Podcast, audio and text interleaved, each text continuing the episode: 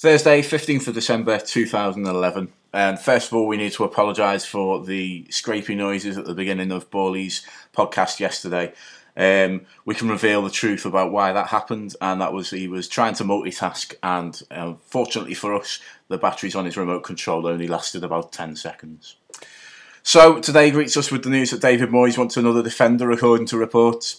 Apparently, he's chasing Johan Tavares, who plays for Beira-Mar in the Portuguese Premier League. Is he mental? We have a stock of defenders envied by the European food mountains, and yet we're linked to a £500,000 move for yet another one. Moyes, we need a striker, not more defenders.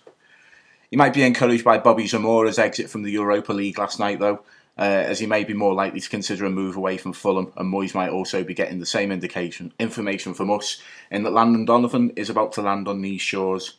That number nine shirt's still available for you, Landy friend of the site, Mick Rathbone, is heading, back to Merseyside next week.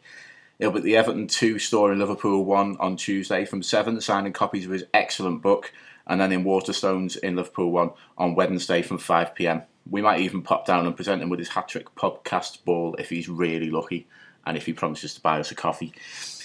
For those of you who haven't read Mick's book, firstly, we have to ask you why not, and secondly, we'd highly recommend that you get down next week and grab yourself a signed coffee. Copy.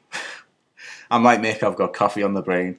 Um, we've also got wind of a bit of a, an exclusive we might be getting with Everton's third choice keeper Marcus Hahnemann next month. He's off to play guitar with his favourite metal band in January. I can't remember what they were called, Male Spice or something. And NSNO have offered, been offered audio from the day. Nice. January should be a month packed with feel good stories, away from the transfer market, of course.